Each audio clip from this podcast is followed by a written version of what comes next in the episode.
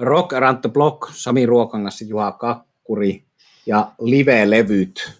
Tuo aihe, joka on ollut meillä monesti täällä Rock Around the Block podcastissa esillä ennenkin. Live-julkaisusta on puhuttu ja tulee nykyään, tulee paitsi vinyylinä ja cd ja C-kasettina, niin tulee myös näitä DVD, Blu-ray-julkaisuja. Ja me puhumme tänään tuommoisen englantilaisen Planet Rock-lehden, joka on itse asiassa radiokanavaa ikään kuin mainostava ja esittelevä lehti. Aika helposti Suomen noista ruokakaupoista ja kirjakaupoista saatavilla oleva lehti tällä hetkellä, niin se on valinnut sata parasta livelevyä, niin pidämme sitä vähän tämän keskustelun pohjana Juhan kanssa, mutta yleisesti ottaen, niin mikä on Juha live-äänitteiden rooli sinun elämässä siellä musiikin kuuntelussasi? No se on sanotaan, että niin kun alkuvaiheessa iso sitten vähän hyytyi ja, ja sitten taas merkitys on niin kuin viime aikoina noussut. Eli silloin aikanaan, kun 70-luvulla pikkupoikana rupesi musaa kuuntelemaan, niin silloin oikeastaan, kun televisiostakaan ei, ei keikkoja juuri tullut eikä ollut mitään YouTubea ja muita esihistoriallista läppää, mutta siis, siis sanotaan, että oikeastaan niin kuin live-albumit ja sitten keikoilla otetut kuvat, joita nyt näki lähinnä suosikista jostain musalehdistä, niin ne toi tietysti niin kuin sitä mielikuvaa, että minkälaisia nämä bändit keikoilla voi olla. Joukossa oli tietysti sitten silloin Suomessakin teattereissa pyörinyt esimerkiksi Led Zeppelinin keikka, taltiointi, The Song Remains the Same, mutta mut jos ajatellaan sen lisäksi sitten tämmöisiä tiettyjä legendaarisia albumeita, Rolling Stonesin Love You Live, Kissin Alive, Kiss tietysti kun oli hurjan näköisiä kavereita, niin mietti, että minkälaisia ne tulijutut on livenä. Ja, ja sitten jossain vaiheessa 80-luvulla tietysti Springsteenin ensimmäinen live-julkaisu, eli live 75-85, silloin toki olin jo, jo nähnyt esimerkiksi Springsteenin livenä, joten se meni semmoisena fiilistelynä. Aika usein live-albumit oli jotain muuta kuin ihan suoria keikkataltiointeja. Niitä oli editoitu aika paljon. Niissä saattoi olla niin kuin puolet tai vajaa puolet keikan biiseistä ja näin päin pois, että sitten ajan myötä, kun bändit on esimerkiksi mukaan lukien tuo äsken mainittu Springsteen ruvennut myymään nettisivujensa kautta sitten kokonaisia keikkoja, niin sitä kautta on niin kuin se innostus näitä live-albumeja kohtaan taas niin kuin herännyt uudestaan, että, että tänä päivänä arvostaa niin kuin sitä, että ne on tällaisia suoria keikkadokumentteja. Joo, aika samanlainen suhde myös meikäläisellä tuohon live-tallenteeseen, että kyllä niitä valtava määrä on tullut, tullut tota omiin kokoelmiin hankittua, ja tietysti kun mulla on just tämä Deep Purple ja sen sukupuu, niin siihen kuuluu oleellisena osana nämä, ja aika monella niin kuin omista suosikkibändeistä, Iron Maidenit ja muut, niin on ollut tapana, että jokaisesta kiertueesta, tietysti meidän rakas Rolling Stonesimme mukaan lukien, on ollut tapana julkaista jokaisesta kiertueesta jo aikoinaan live-levydokumentiksi, mutta sitten kun on tultu nykypäivään, jossa metallikat ja muutamat muutkin bändit julkaisee jokaisen keikan ja Springsteenit ja kumppanit, niin se on muuttunut vähän se suhde, mutta kyllä ne keikat, joilla itse on paikalla ollut, niin tulee yleensä kyllä hommattuja ja tosi mieluisia on tuommoiset muutamat, jota on ostanut saman tien. Mulla esimerkiksi Lontoosta toi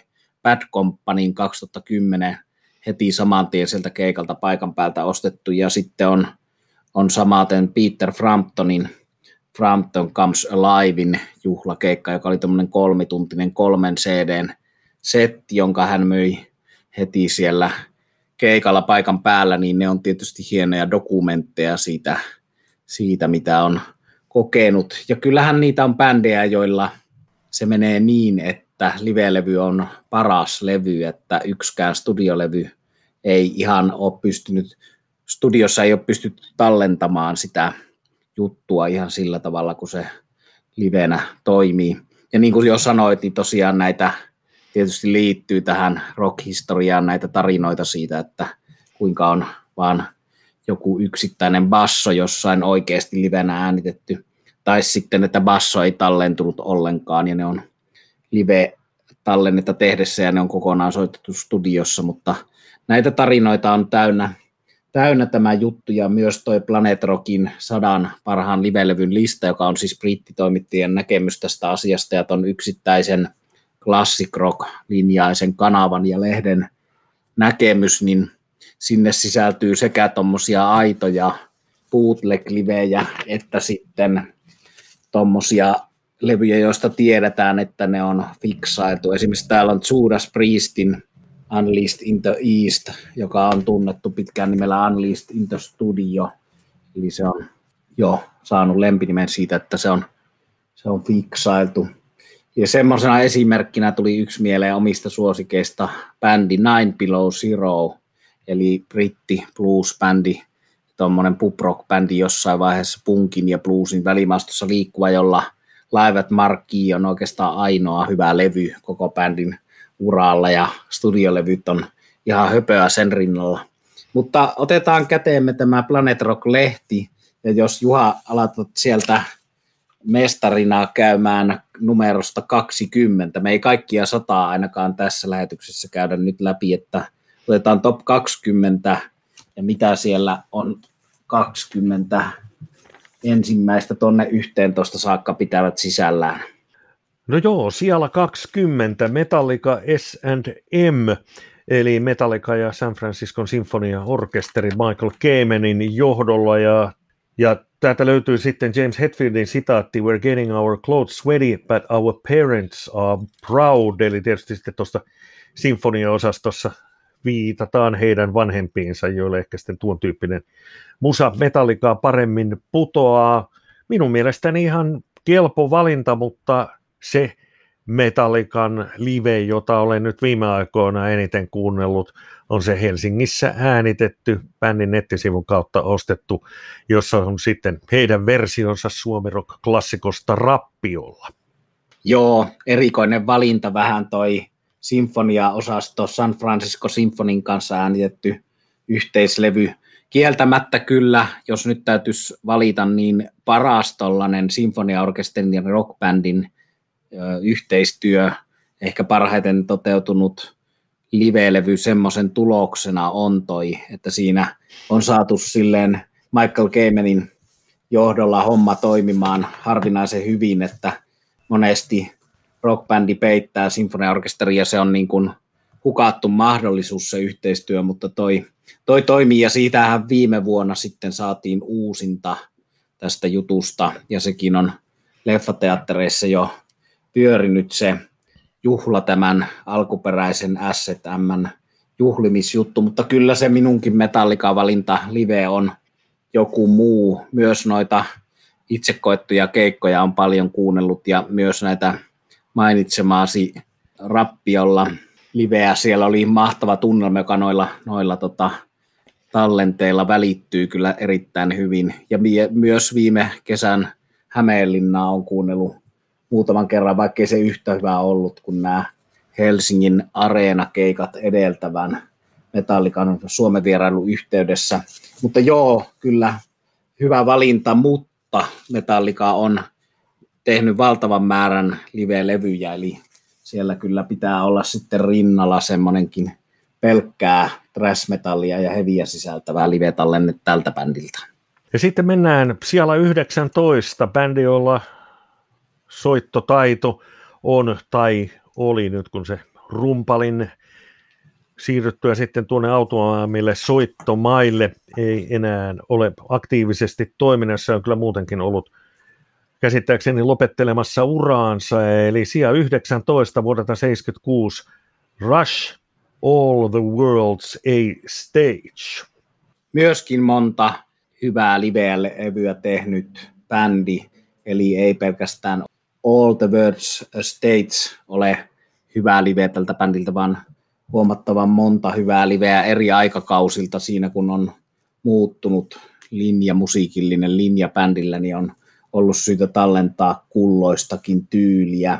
Mutta tietysti yksi maailman parhaiten livebändien maineessa kulkevia porukoita, eikä vähiten edesmenneen rumpalinsa teknisen taitavuuden ansiosta, eli osittain perustuu tämmöisen teknisen taitavuuteen tämä maine live-esiintyjänä. 70-luvulta näyttää olevan aika paljon tällä listalla. Sija 18, vuosi 73 ja Hawkwind, Space Ritual, suomalaisillekin tuttu ja rakas bändi. Joo, ja sen kiistaton klassikko, ja tässä taas esimerkki siitä, että bändin tunnetuin ja rakastetuin levy on tämä live-albumi, ja vanha vinyliaikaan live-tupla, niin kuin tapana oli, hienot, hienot tuommoiset psykedeliset kannet, joiden tyyliä aika monet Stoner ja psykedelia-levyt edelleen versioivat. Ja sehän oli tietysti Motorheadin Lemmin entinen bändi ja monella tapaa tuommoinen uran uurtaja. Siellä oli alastomana, täysin tai lähes alastomana esiintynyt naisartisti mukana lavalla ja tämmöisiä ulkomusiikillisia juttuja siinä, jotka olivat ennen näkemättömiä. Ja kyllä tuo musiikki on aika jännää, se on semmoista transsitilaan johdattavaa ilman, että täytyy kuulia minkäänlaisia huumeita käyttää, mutta tietyllä tavalla tuommoista niin kuin elektronista musiikkia ja teknoa edeltänyttä juttua siinä mielessä, että siinä niin kuin biisit nivoutuvat tuollaiseksi yhtenäiseksi massaksi ja jutuksi, joka vie mennessään ja tempaa mukaansa, eli erikoista musiikkia ja aivan ansiosta täällä listalla mukana Hawkwindin Space Ritual, ehdoton klassikko omassa lajissaan. Ja sitten siellä 17 ja sieltä löytyy sitten Mies mustissa. Vuonna 1968 julkaistiin Johnny Cashin At Folsom Prison, ja tämähän on yksi niitä suuria levyjä ja myös tuollainen Johnny Cashin uran kohokohta. Täältä löytyy tämä legendaarinen teksti I shot a man in Reno just to watch him die.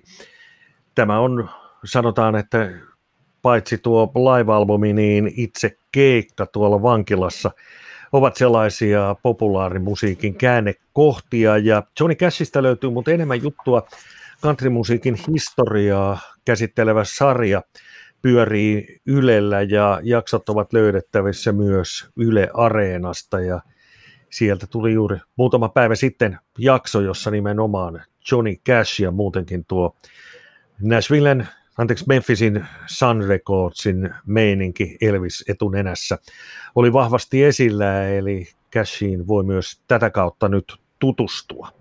On meikäläisellä vielä tuo Ylen sarja tsekkaamatta, se on puute, mikä täytyy korjata heti, kun loma alkaa lähiaikoina, mutta sen sijaan Johnny Cassia olen kuunnellut, mulla on tuommoinen U2-yhtyeen Bonon kuratoima Johnny Cash boksi yhtenä otteena hänen mittavasta tuotannostaan Johnny Cashin, niin jossa on vähän teemottain, että siellä on niin kuin laulujen aiheiden perusteella U2 Bono niputtanut tämmöisen kolmen CDn vai neljän CDn boksin, jota on viime aikoina kuunnellut, eli Johnny Cash on ollut esillä ja ehdoton klassikko jälleen tämä Vankila live, niitähän on B.B. Kingillä ja muutamalla muullakin artistilla kuuluisimmat live-levyt äänitetty tuolla niin sanotusti kiven sisässä.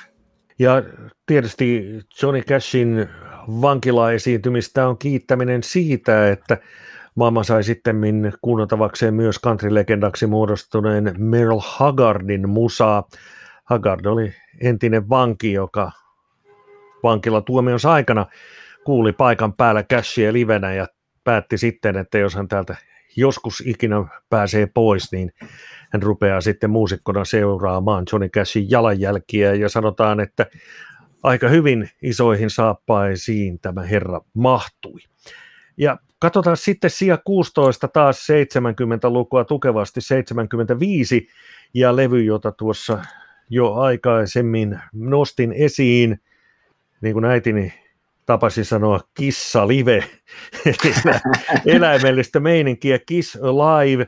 No tämähän on nyt tietysti sitten niitä levyjä, joiden se sanotaan niin kuin autenttisuus ja live-dokumenttiaste ovatkin hyvin, ovat hyvinkin kyseenalaisia, mutta kyllähän tämä nyt kaiken kaikkiaan edelleen on erittäin toimiva levy ja oikeastaan, vaikka sitä nyt onkin vähän photoshopattu tai studio shopattu, niin, niin osoittaa kyllä, tai sanotaan, että on merkki siitä, että Kiss on myös ollut kyllä lavabändinä, tämä on se bändi nyt edelleenkin olemassa, mutta varsinkin aikanaan niin ollut myös erittäin tasokas bändi, vaikka sitten näitä soittokykyjä on sitten kyseenalaistettu.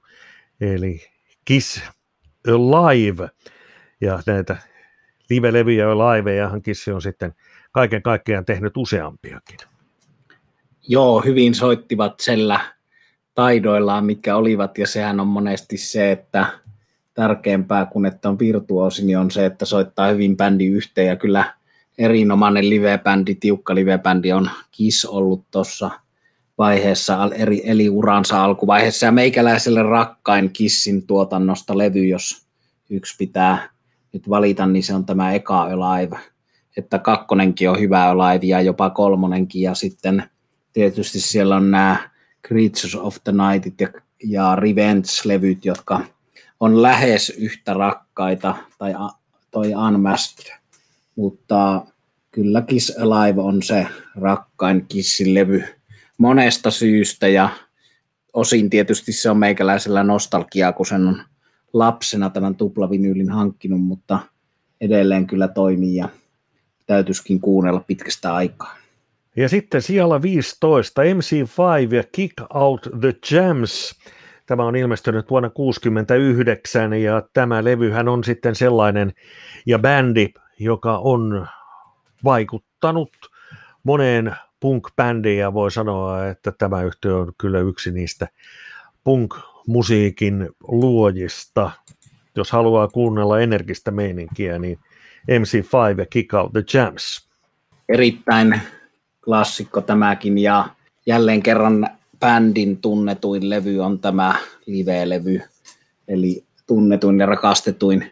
Ja tietysti tämän bändin merkitystä myöhemmälle hard rockille, heville, punkille ei voi yliarvioida tuommoista tietynlaista street rockia ja Motorheadin lemmyn kanssa olen tästä jutellut MC5 merkityksestä useampaan otteeseen. Ja olen nähnyt eräänlaisen comeback-version, jossa oli Lisake Kaula tämä tummaihoinen kaunotar laulajana siinä, mutta oli sitten alkuperäinen kitaristi Lontoossa semmoinen, oli tämän Primal Scream yhtyeen ikään kuin jälleen käytän sanaa kuratoimana, eli Primal Scream oli saanut valita sinne näitä bändejä esiintymään, ja siellä yhtenä oli tämmöinen uusioversio MC5, mutta, mutta rankka levy, joka ei ole yhtään kyllä vuosien saatossa menettänyt teräänsä ja kuuluu jokaisen itsensä kunnioittavaan rockilevyhyllyyn. Ja se siis sijalla 15 MC5 ja Kick Out the Jams. Ja sitten sieltä 14 löytyykin mielenkiintoinen valinta Bruce Springsteenin tuotannosta, eli näitä Springsteenin nettisivun kautta myytäviä live-albumeita, joilta löytyy sitten koko keikka. Ja tähän on poimittu Clevelandissa Agorassa äänitetty keikka vuodelta 1978. Tämä on julkaistu 2014. Näitä Springsteenin livejähän noin periaatteessa ilmestyy ja periaatteessa siksi, että jotain tiettyjä Thanksgiving-juttuja ja, ja muita vähän mu- muuttaa julkaisuaikataulua mutta periaatteessa joka kuukauden ensimmäisenä perjantaina julkaistaan Springsteenin live. Itseltänikin tämä löytyy ja vuodelta 1978 esimerkiksi voi valita ihan hyvin tämän tai sitten jonkun muun. Ja jos ajatellaan Bruce Springsteenia live-esiintyjänä, niin läpi uransahan hän on ollut loistava mutta minun mielestäni jotain erityistä magiaa on sitten vuodesta 75 vuoteen 81. Toki sen jälkeisetkin yhtä hyviä, mutta jotain tiettyä spesua noissa on ja ja vaikka tietysti nyt jokaista Springsteenin liveä ostakaan, mitä, mitä julkaistaan, niin aina kun vuodelta 78 tulee julkaisu, niin sen kyllä sitten heti itselleni ostan.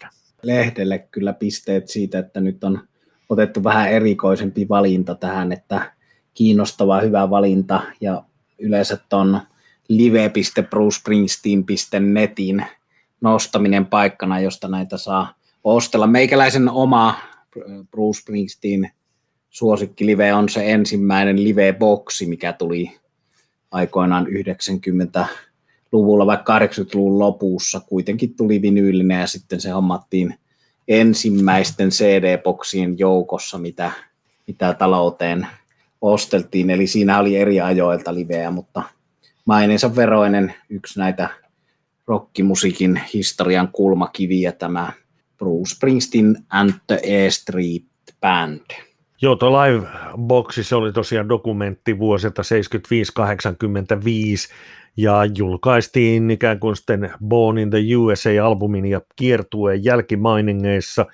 Loistava dokumentti ja monia keikkoja, joilta tuolla boksilla on näytteitä on sitten julkaistu kokonaan. Ja sitten siellä 13 levy, jota olen jo eräässä jaksossa sitten hehkuttanut ja olen kyllä sitä mieltä, että tämä on tietyssä mielessä kaikkien aikojen hurin rock and roll levy ei nyt nouse ykköseksi tällä listalla. Siellä 13 Jerry Lee Lewis ja Live at the Star Club Hamburg, eli siellä samalla klubilla, missä Beatlesitkin sitten uransa pohjustelivat, niin siellä äänitetty live. Ja tuossahan voisi sanoa, kun on Great Balls in Fire, niin Jerry Lee Lewis on kyllä liekeissä tuolla levyllä. Vasta kun on tuon levyn kuunnellut, niin tietää mitä on rock and roll. Olen edelleen asiasta tätä mieltä. Joo, ja täysin samaa mieltä. Little Richard pääsee lähelle hurjuudessa, mutta häneltä ei löydy yhtä kovaa tallennetta pikkurikulta tästä jutusta, mutta Jerry Lee Lewisin ideaa, jos ei ole hoksannut, että miksi häntä pidetään niin kovana killerinä, niin tämä levy sen selittää pidemmittä puheitta Hampurin Star Clubin klassikko Live 64 vuodelta. Ja sitten erään bändin, voiko tätä nyt sanoa joutsenlauluksi, koska kuolemahan ei vielä tässä ollut läsnä, mutta pian sitten valitettavasti lentoonnettomuuden myötä teki tehtäväänsä ja tuhojaan, eli siellä 12 Lynnerit, Lynyrd Skinner, One More from the Road, vuosi oli 76, kun tämä julkaistiin, ja tosiaan bändin viimeinen levy ennen sitä traagista lentoonnettomuutta. Loistava dokumentti tästä erinomaisesta yhtyeestä, ja kun näihin TV-dokumentteihin olen viitannut, niin tuo Yle Areenassakin esitetty dokkari tästä bändistä kyllä syventää sitten, ja tämä livelevy sitä, että kuinka monipuolisesta yhtyeestä oikein oli, ja on tietyssä mielessä tietysti edelleen kysymys, eli ei pelkästään vaan Sweet Home Alabama, vaan paljon muuta, alkaen Free Birdistä.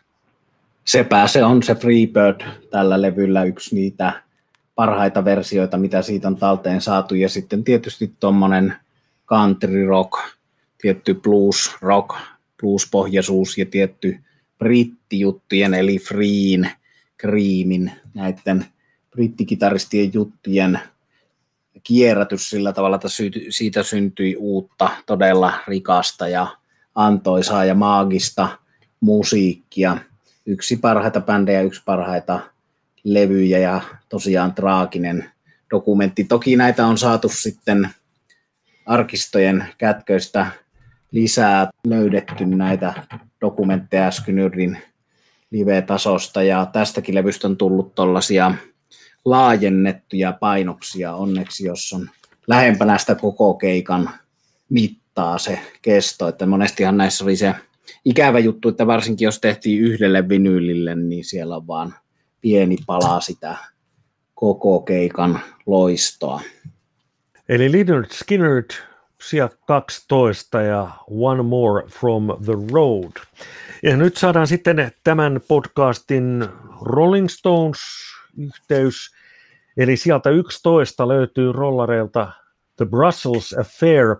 Yleensähän korkeimmalle rankattu rollari-live on tuo Get Year Jajas Out vuonna 1969 Amerikassa äänitetty ja sitten 70 julkaistu live-albumi tällä sadan listalla. Se löytyy sieltä 25, mutta korkeimmalle rankattu rollari-levy on siis siellä 11 The Brussels Affair, äänitetty Brysselissä vuonna 1973 ja tämän vuoden 73 Euroopan kiertue oli sitten viimeinen rollarirundi, jolla oli mukana Mick Taylor. Ja tämä Brussels Affair hän oli radiolähetykseen pohjautuva suosittu bootleg monia vuosia, mutta vuonna 2011 rollarit sitten julkaisivat sen tuollaisena ladattavana versiona, mutta sitten hieman myöhemmin 2012 tästä ilmestyy sitten myös tuollainen fyysinen versio, tupla vinyyli, jossa on sitten vielä mukana kaksi CDtä ja kysymyksessä oli tällainen joko keikka lippuun kytketty tai sitten omana itsenään ostettava varsin kallis boksi. Se tuli pahvilaatikossa, jossa oli sitten vielä tällainen puinen laatikko, joka on samettisessa pussissa ja siellä on julistetta ja muun muassa sitten rollari kello ja, ja kuva kirja-aiheeseen liittyen. Tästä voisi kyllä olla olemassa myös sitten tuollainen edullisempikin versio, mutta hyvä, että edes jonkunnäköinen dokumentti on. 73 Stones oli tosi, todella kovassa iskussa. Heiltä hän oli edellisenä vuonna ilmestynyt Exile Main Street ja sitten samana vuonna Goats at Soup. Ja tältä Brussels Affairilta kannattaa esimerkiksi tsekata Mick Taylorin solo Angie-kappaleessa tai oikeastaan missä muussa biisissä tahansa. Eli tämä on kyllä sitä live-albumien keikkataltiointien raskainta sarjaa.